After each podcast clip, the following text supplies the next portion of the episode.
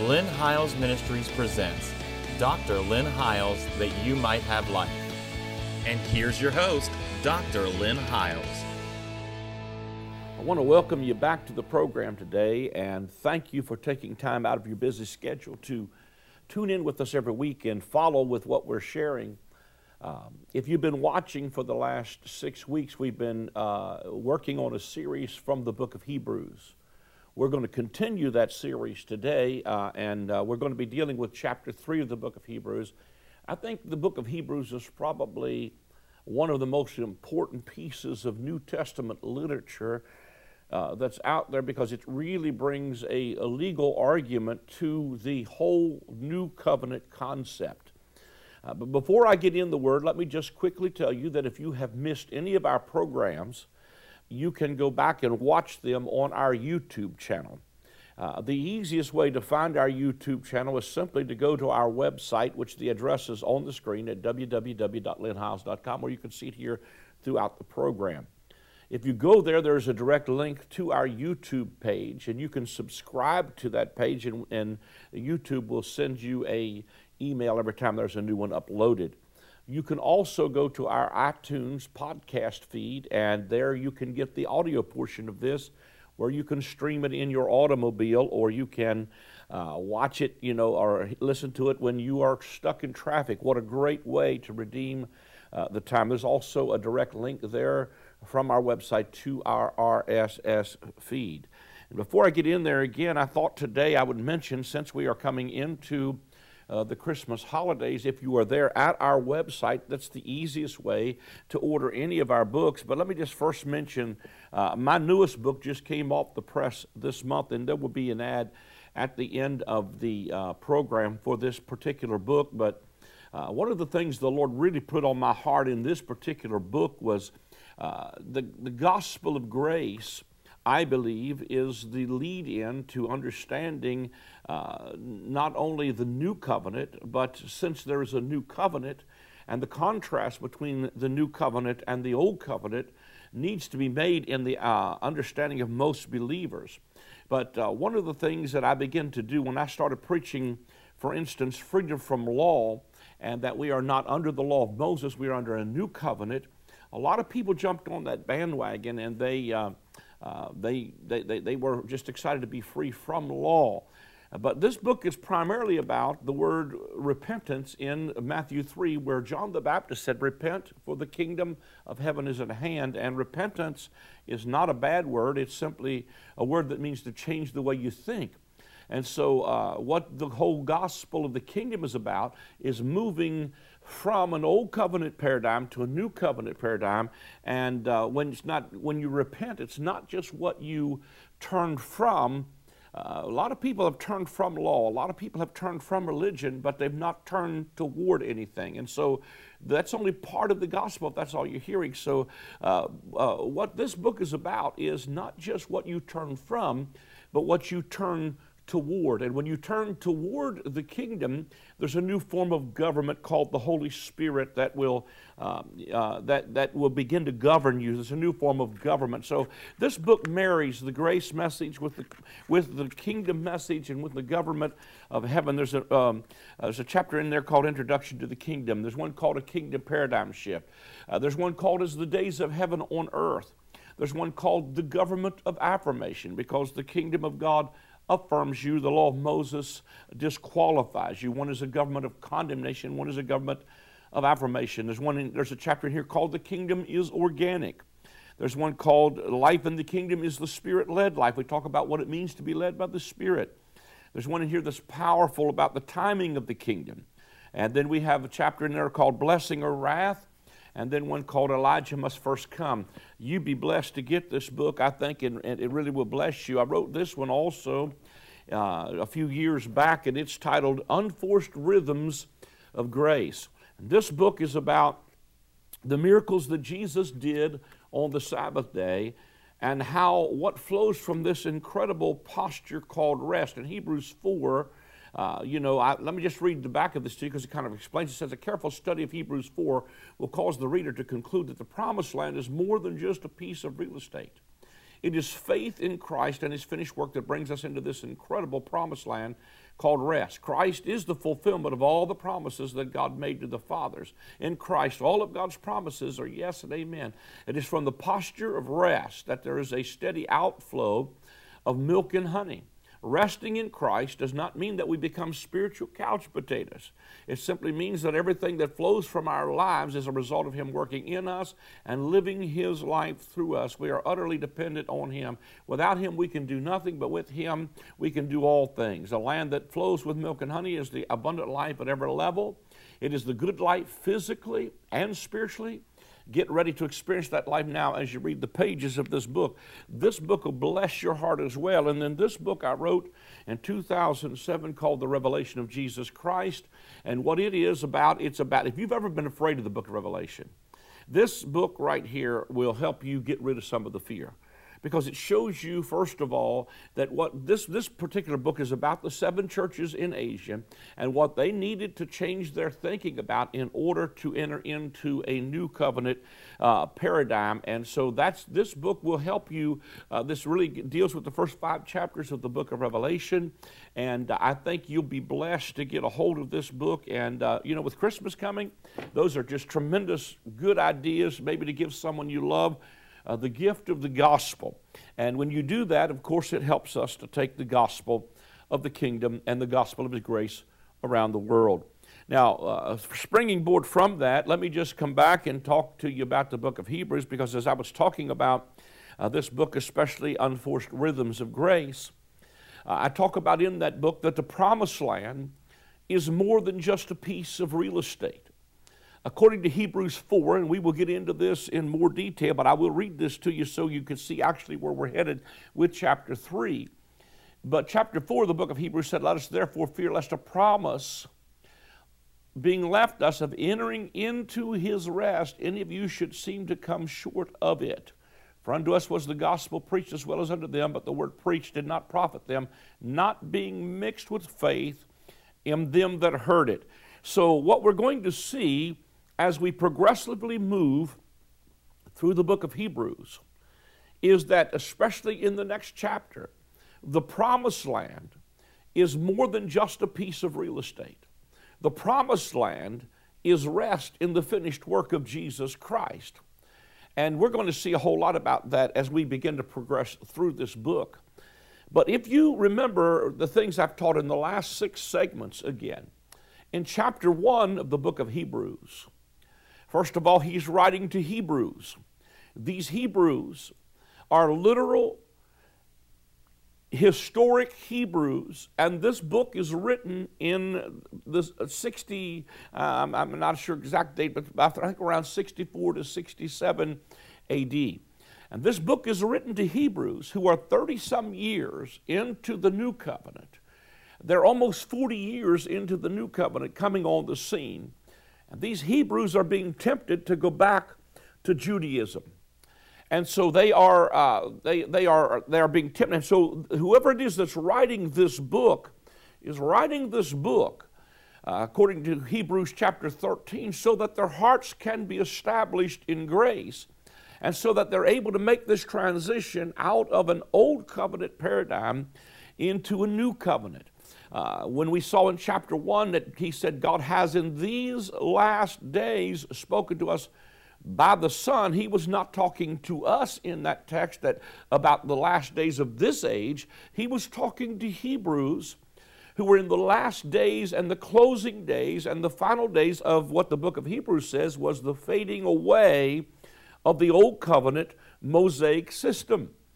And he begins to lay out an incredible treatise of what is better about the new covenant than it is about the old covenant. And he tells them in chapter number one, first of all, that God spoke to us in through by the prophets, and uh, uh, but hath in these last days spoken to us by the Son, that the Son Himself came to introduce us to a greater, if you will, promised land, a greater priesthood we're going to find, a better tabernacle with better blood and better promises and a better covenant. And everything about this is better. And he tells them that in chapter 1 that the first covenant came by the hand of angels, but this covenant is coming through the hand of a son, and it's a better covenant. He tells them in chapter 1 and then through chapter 2 that uh, he talks about that, like a garment, uh, the, the world that then was was about to fade away, like a garment being changed.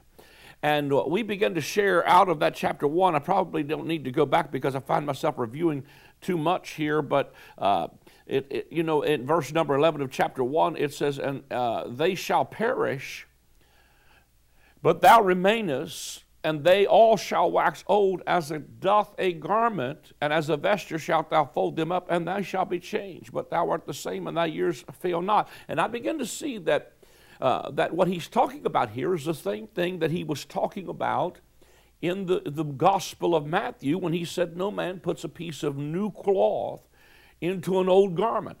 Now, that doesn't mean you can't put uh, charismatic songs in a Presbyterian church. What he's saying is you don't put the new covenant, you don't put a new covenant patch on an old covenant garment. It has to be completely changed and folded up and folded together and put away like a garment. They will be changed. We need to change clothes, folks. We need to absolutely change the garment. I believe one of the biggest problems we're having in the American church, and if not globally right now, is that people are trying to bring this new covenant patch of grace and mix it with an old covenant uh, paradigm, if you will. It's like putting new wine in an old wineskin or a new patch uh, in an old garment. You're going to have to fold it up. You're going to have to change those garments.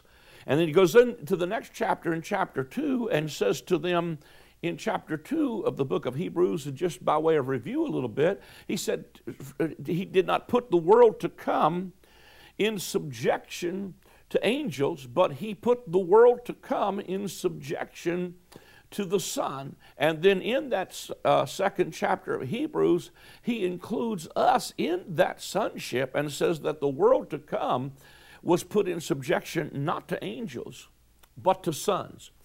That's powerful to me. Now, what we do a lot of times, so many times, you know, King James in its version has so many different words that it translates world. Uh, that uh, sometimes it, you can get confusing. There are some places where the word world, for instance, is the Greek word age. It has nothing to do with global things, it has everything to do with the change of an age. And so, uh, you know, uh, when, and I'll, I'll, probably touch this a little bit more as we go in the next several weeks, but when the Apostle Paul in 1 Corinthians 10 writes to the church at Corinth, he tells them, We're the people talking to the church at Corinth, not the church in Philadelphia or uh, uh, uh New York City of today. He was talking to that audience, and he said to them, We are the people upon whom the ends of the world have come. And I think I dealt with that somewhat in the last couple segments. But he was talking to the Corinthian church in the first century, and he's saying to them, We're the people upon whom the ends of the world, literally the age, had come. And the end of that age was the age of the old covenant, and the, the, the world to come, or the age to come, was the coming age. Now, this word here is not age, but it has to do with the ordered arrangement. I believe it's the Greek word oikomine. I, I can't pr- pronounce them real clearly, but it's talking about there's a whole new way of doing things that was coming on the scene. And this new world that he was talking about in the book of Hebrews, chapter 2, the world to come, is the world that you and I are living in right now. We're living post Calvary, we are living in a new covenant. We are living in the present reality of the kingdom. You say, well, if we're living in the kingdom, then why is everything uh, going on the way it is? Well, first of all, I'd hate to see it if there wasn't any influence of the kingdom in the earth. But the truth of it is, is I believe the more we understand our sonship and our call to possess the land and to walk in the realities of this kingdom of God, that we will see changes take place around us. I better get into chapter 3 or I won't get there today, but let's begin reading in chapter 3 of the book of Hebrews. It says, Wherefore, holy brethren, partakers of the heavenly calling, consider the apostle and high priest of our profession, Jesus Christ. So again, he begins, the writer of the book of Hebrews begins to take their focus and put it on the centerpiece of the gospel, the centerpiece of the kingdom, the centerpiece of the new covenant, and that is the apostle and high priest of our profession, Jesus Christ. What I also love is how he opened this third chapter of the book of Hebrews, and he says to them, I like this. Wherefore, holy brethren, I like that. Partakers of the heavenly calling. He sets you up by calling you who you truly are in this new covenant paradigm. You've been made partakers of the divine nature.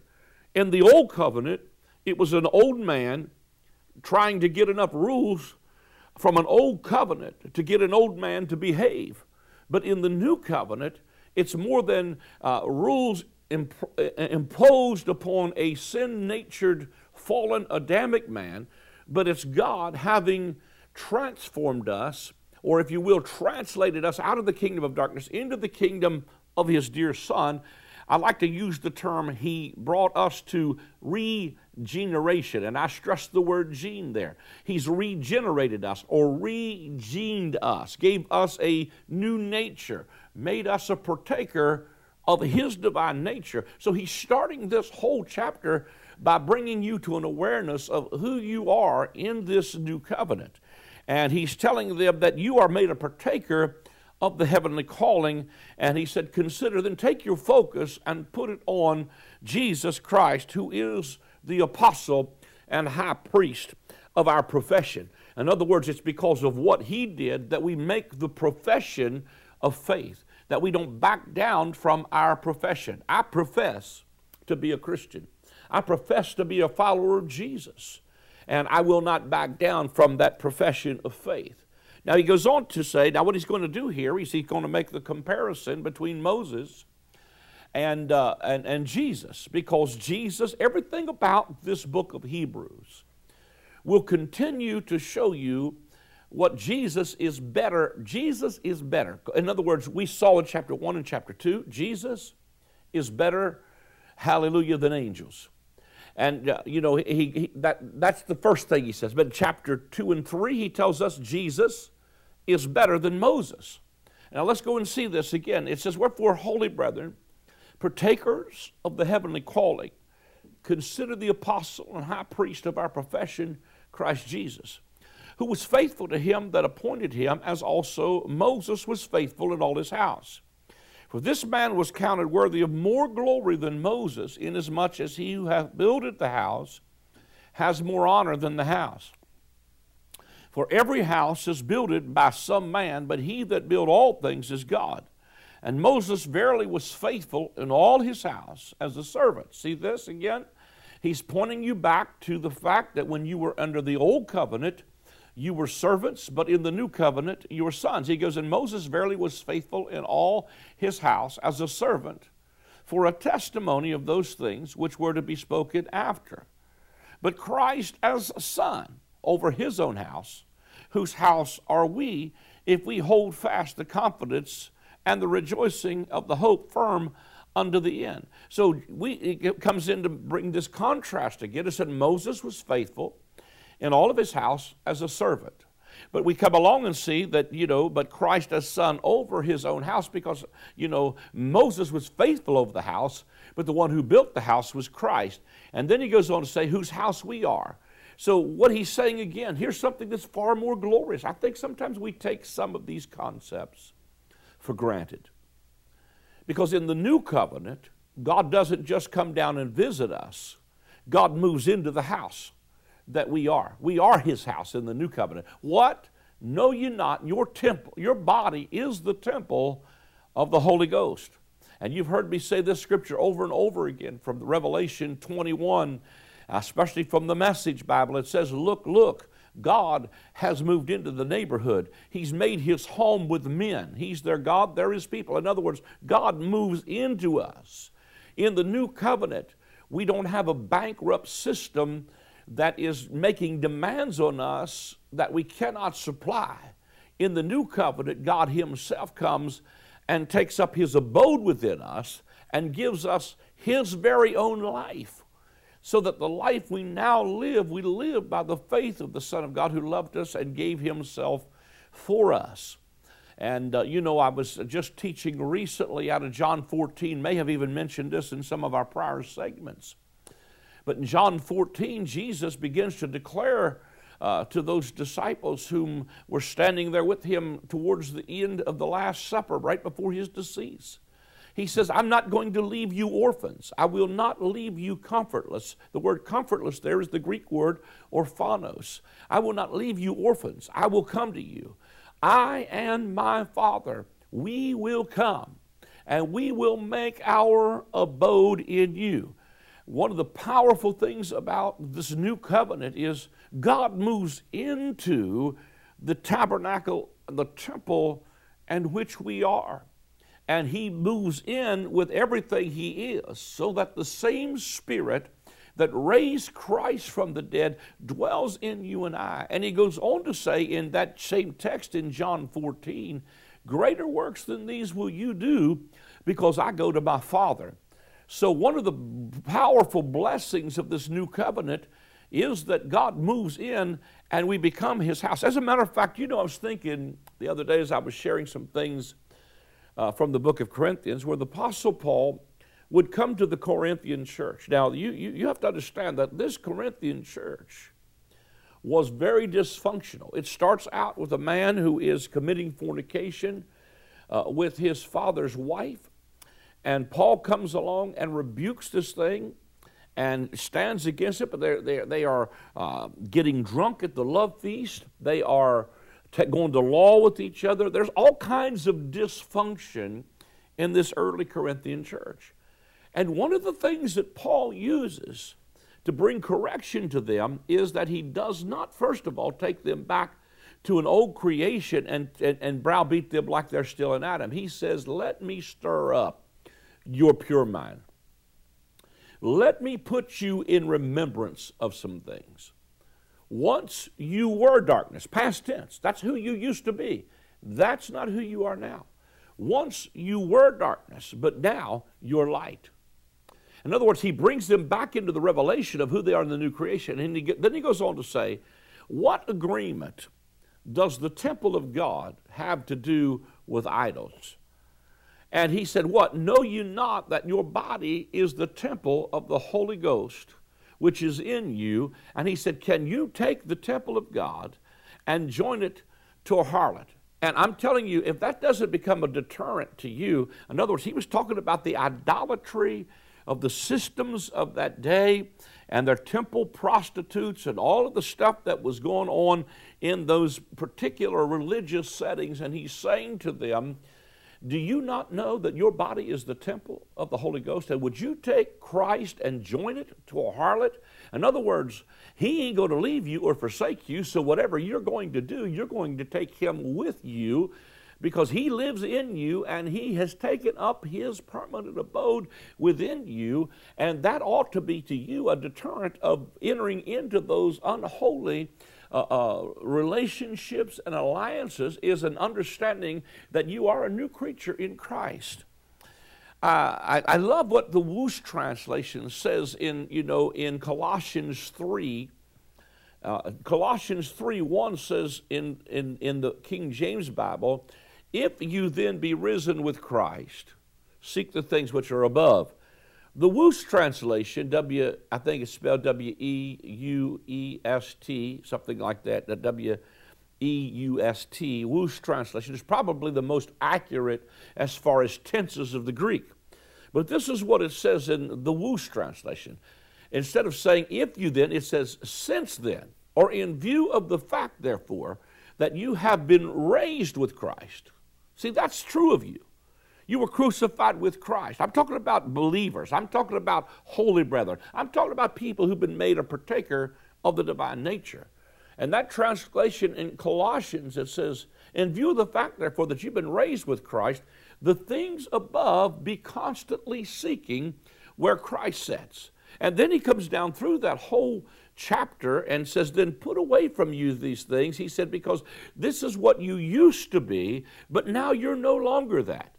So he continues to see, build you up as to who you are in the new covenant. And it is, as I shared before, uh, you know, uh, 1 Corinthians, or I think it's 2 Corinthians, I'm sorry, chapter 3, that talks about in the Message Bible, for if the government of condemnation was glorious, how about this government of affirmation? So he continues to affirm them. The government of the kingdom affirms you. It brings correction to you by telling you you've been made a partaker of the divine nature. Uh, you, you, you, you've got a new nature operating inside of you. You've got somebody living inside of you, and greater is He that's in you than He that's in the world.